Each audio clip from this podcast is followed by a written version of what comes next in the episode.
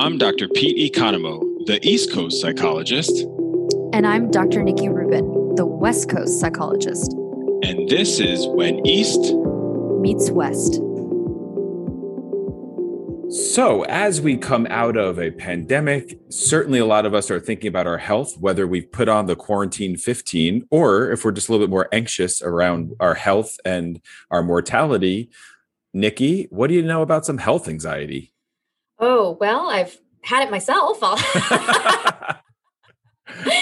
I'll, I'll, say I'm familiar with it personally. Um, and, you know, it's obviously, it's, it's a pretty common, um, you know, it's a pretty common concern, you know, uh, and, and obviously during the pandemic, even those people that I think haven't tended to have health anxiety, obviously, you know, COVID has certainly, you know, understandably and appropriately activated that. So, yeah, you know, yeah. as the pandemic wanes, it is a it is a useful time I think for us to start talking about like how to navigate some of those, you know, scary thoughts that can show up about our health. Well, as we did in season 1, I mean everything is behaviorism and so I think that there's so many topics that we can cover. And then but sometimes I still remain surprised for the topics that we have yet to cover and this was one of them.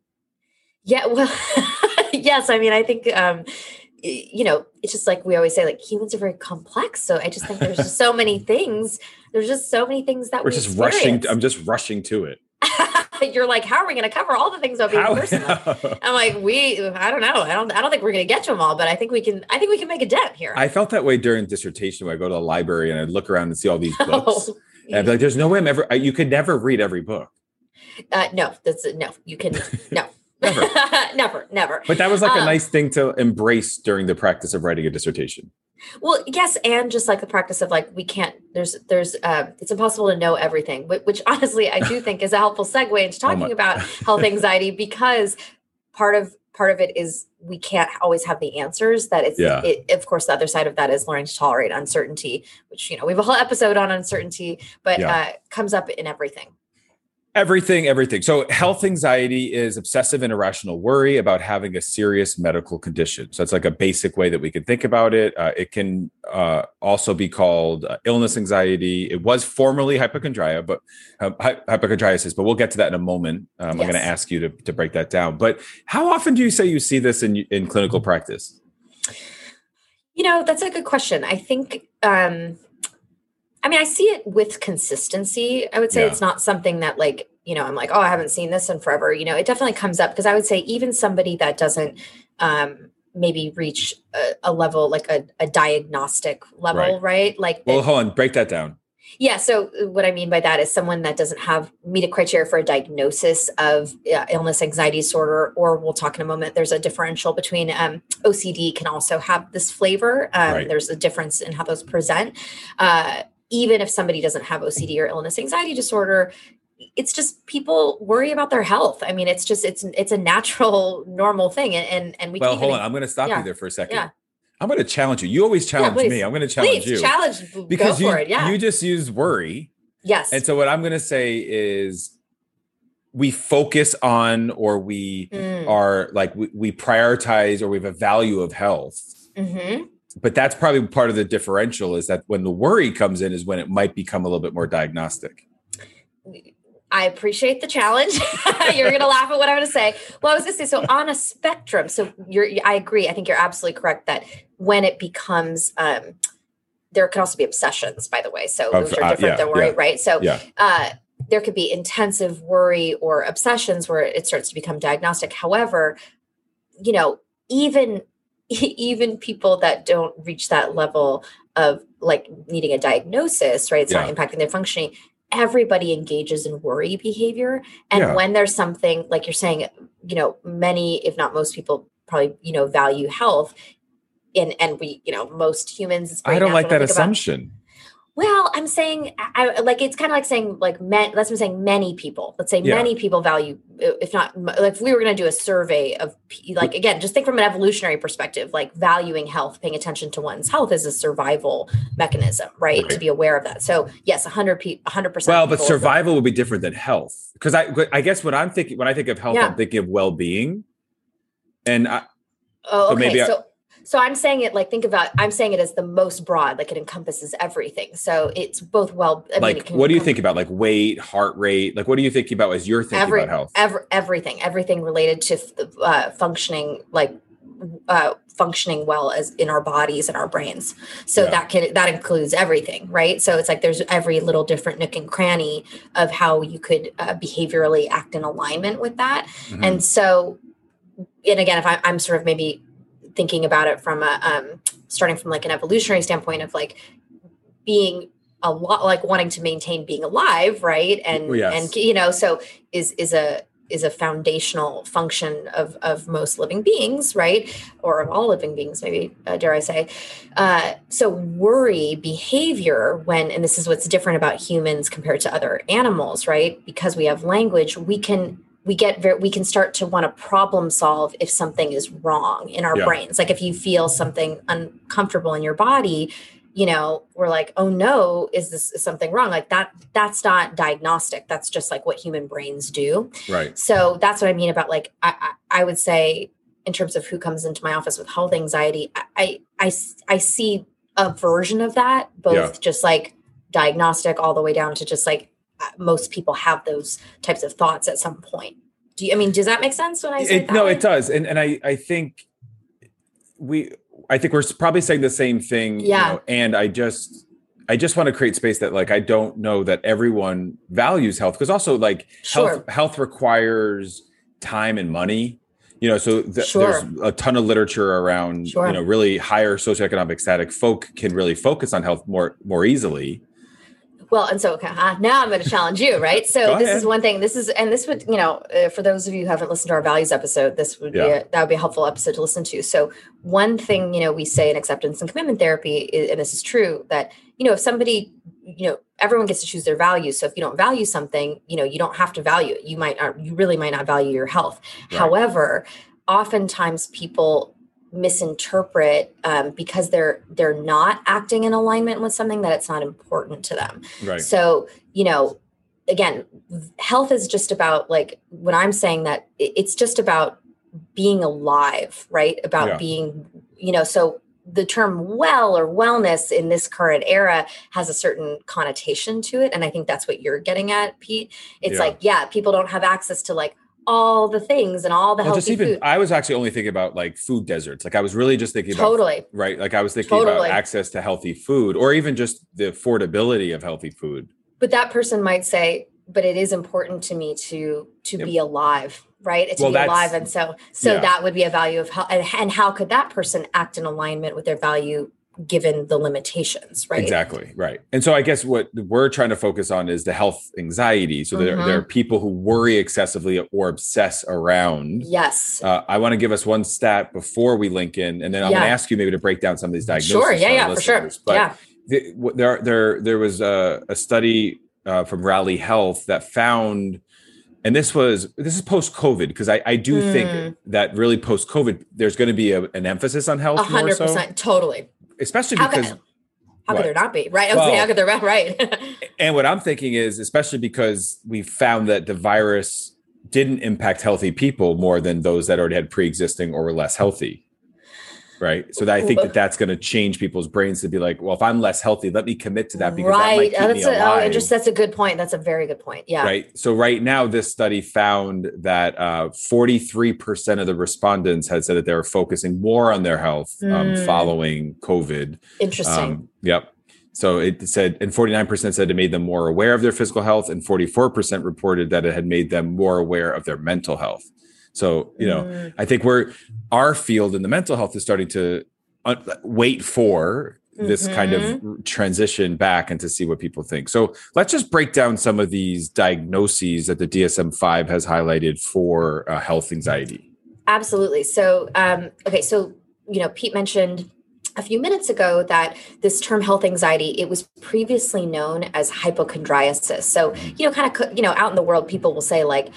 I mean, it's it is Hypochondriac. it's- you're a hypochondriac, right? I was going to say it's not like the most common word. I wouldn't say like every person is walking around like saying that, but but I- but I would say maybe some of our listeners have heard that term, like Yeah. I'm a hypochondriac, right? Totally. And that's and that's really what that refers to is like worrying about one's one's health. And it it was a formal term um, in the in the DSM. Yeah. Um, however, um, in the DSM five, which is the current version uh, that we use, it was changed to illness anxiety disorder. right. So, um, you know, illness anxiety disorder is, uh, you know, it's it's really focused on, um, you know, basically like when somebody is, you know, is worrying about their Mhm. health, um, and you know, what can get a little bit confusing is that sometimes um, people kind of. Uh, don't know the or people i should say clinicians have d- difficulty Yeah. distinguishing between illness anxiety disorder and ocd Yes. um and and so we sort of like you OCD, know- obsessive compulsive disorder. thank you thank you so you know both of them focus on health you know and so sometimes you'll just like hear people talk about like i have health anxiety Yeah. um, and then they're not really sure what what that means um, but basically like the easiest way to distinguish is that those people that have illness anxiety disorder fear that they have a disease Mhm. and that people with ocd um, that have a, like a focus on health concerns fear that they're going to get a disease so Mhm. that's the difference so you know and that might sound a little bit like splitting hairs to um, our non-clinician listeners yeah. um, but that's really the biggest difference so That's a huge difference, though. okay so it does sound like a huge difference to you I mean, well, I'm a clinician. you're like So- you're like that is a stark difference when I hear Nikki describe it. Yeah. well, and and because I think some listeners are going to think about this of like because it's also it's not about death necessarily, you know, and that's Right. because that would be a whole nother type of fear. I do want to say that the ICD does include hypochondriasis still. So, like we've talked a little bit about this that the DSM five we use here in the U.S. only, uh, but the rest of the international classification system, um, the ICD, there still Right. is hypochondriasis, and right. so you so go ahead and keep calling each other hypochondriacs if you want. Right. Right. Right. Right. That's yeah. Where wherever you are in the world, you know, it's going to depend on what you want to call it. People will know what Um, that is. Yes. Well, so then, well, it's interesting that you're saying about death because I think Yeah. it, it, I do. It is related to that though, because Yeah. you know, even that like the fear of having a disease versus getting one, it's like, well, you know, look, part of that can be the the fear of what would happen if you and then obviously there's many different types of illness so that not all illnesses uh, result in you know result in death so Right. there can be the fear of like um, having or getting a, an illness where you're going to be suffering in some way. It's like a fear of the suffering. The though there is suffering, all, but there's also, but there, but you know, I would say the more common ones I hear is like a fear of like, for example, like getting or having cancer, Of right? course. Which is like that's that's yeah, that's what I hear a lot. So it's like the that type of um, illness. Obviously, people fear death. You know, so Can I just I want to yeah, please. I think yeah. what's important here also for listeners is that I don't know, maybe there's not a human I, no one has ever said like I hope I get cancer. Mhm. So like what we, I I'm I'm imagining that a listener is thinking like, well, fear, well then I must have this because I have I don't want to get cancer. I don't want to get something that's there. Where where it becomes clinical is when there's the obsessions or the worry. You know, so that they right Yes, yes. Well, it was just it's so funny what was going through my mind, and this is another. We'll do a depression episode. It's like when you said, "I don't think anyone's ever thought." I hope I get cancer. Unfortunately, there are people that think that sometimes, right? People that are struggling when they're really, you know, people that are suicidal. suicide, yeah, experiencing, Right. you know, uh, suicidality. but, but I'm saying like in a general population. sure, sure, sure. right like Yes. if someone's healthy and stable no one's like i want to get sick because because when i Right. when i heard you what was coming to mind when you were describing the Uh-huh. differential diagnosis was like i have a, a really good you know colleague um and and you know she's open about her experiences with cancer. And so you know i think it's like i respect them so much Mhm, because mhm. them i say now because now her husband's going through it. And so she's Mhm. been through it three times. Now her husband's going through it. And Oh. so i when i reflect on their experience i'm just like wow what would i do? Right, like the selfish me is like how would i manage this? Right, because you just don't know until you're there. Right. And so Well, again yeah That's well, that's right. Well, I think what you're getting at, and this is where um, when it starts to become like diagnostic, or another way of saying is like impacting someone's functioning, is look what what Pete's describing is anybody would would have a can have a worry right? Yes. it's like how what what what would happen? Or will i be okay? Or you know which is the brain's way of trying to problem solve something that's not solvable which is the which is uncertainty which is the future. How would i tolerate this? Would i suffer? Like what would the outcome be? And every human being engages in that behavior. Where Yes. it starts to impact one's functioning is when that worry behavior becomes um so uh like consistent that someone's anxiety is reaching levels where they're you know they're they're not functioning well or if it's ocd um, and we've talked a little bit about this before too they're having obsessions which basically means you have an intrusive thought that that thought alone reaches on a scale of like 1 to 10 your anxiety shoots to like a 9 Yeah. as soon as that comes in so you know i'm guessing when you have that thought pete your anxiety is probably not a 9 like maybe that's an uncomfortable thought maybe it's like a 3 or something like that and if you Right. kept worrying you'd get more anxious right Well, that's But- where the that's where the behavioral science comes in because it's Yes. such a vicious cycle. yes You know, uh-huh. and that's why we have all this research with chronic illness where what you need to do is break the cycle because the more you think about and obsess around your body, I guess that's also a differentiation of um, somatic symptom disorder Mhm, where mhm. people psychosomatically and people I have found, I don't know if you've seen this, but clients or patients, they respond to that in such a defensive way. And so the way that I always explain that is somaticism doesn't mean it, it means it exists. It just means Yes. that the origin of the epidemiology of it is is unsure.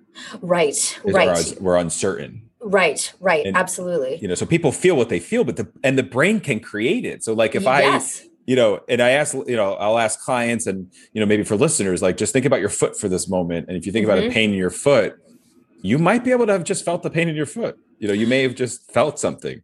Well, and actually, I think that's important to. I'm glad that you're bringing that up because I think that's also important to say when talking about, you know, this umbrella term of health anxiety, either illness anxiety disorder or uh, OCD with a health focus, or you know, just general worries, is Yeah. that you know we feel sensations in our bodies all the time, like All odd time. sensations. Those can be caused by, you know, like again, I don't know, like there's a weird itch on your body somewhere, your stomach's upset. It could also be any emotions we experience. Emotions also all have um, hardwired physiological sensations attached to them. So we're we're we're feeling sensation all the time, and then when we start to focus on them, right, and like over focus, I should say, Mhm. right, over focus, and then begin to try to problem solve them. What is that? What does that mean? Am I sick? Do I have an illness? Am I going to get Am I going sick? to die? Yeah. Well, what's interesting is then anxiety starts to grow, and guess what? Shows up with anxiety, more physical sensations, right? This is actually how you know we we need to do an episode on on panic. Actually, Yeah. that's actually how panic attacks happen.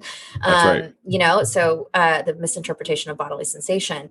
Yeah. Um, so yeah, you know, it's y- you know, it, it's messy in there. You know, our brain, our it's messy in there. It's it is messy. And before we end, I just wanted to bring in a little bit of the Eastern tradition because I don't know that you know you and I can get just so stuck in the behavioral science. And, and and I think I can do it quickly because you know most of our listeners are familiar with the eightfold path and the five precepts. So this idea of just no killing and um, you know refraining from misuse of sexual misconduct, things like that. Overall, anything in the Eastern practice is really around you know full body health and cleansing. And so one thing I'll say is like we don't want to distort your mindfulness, and so like any kind of substances.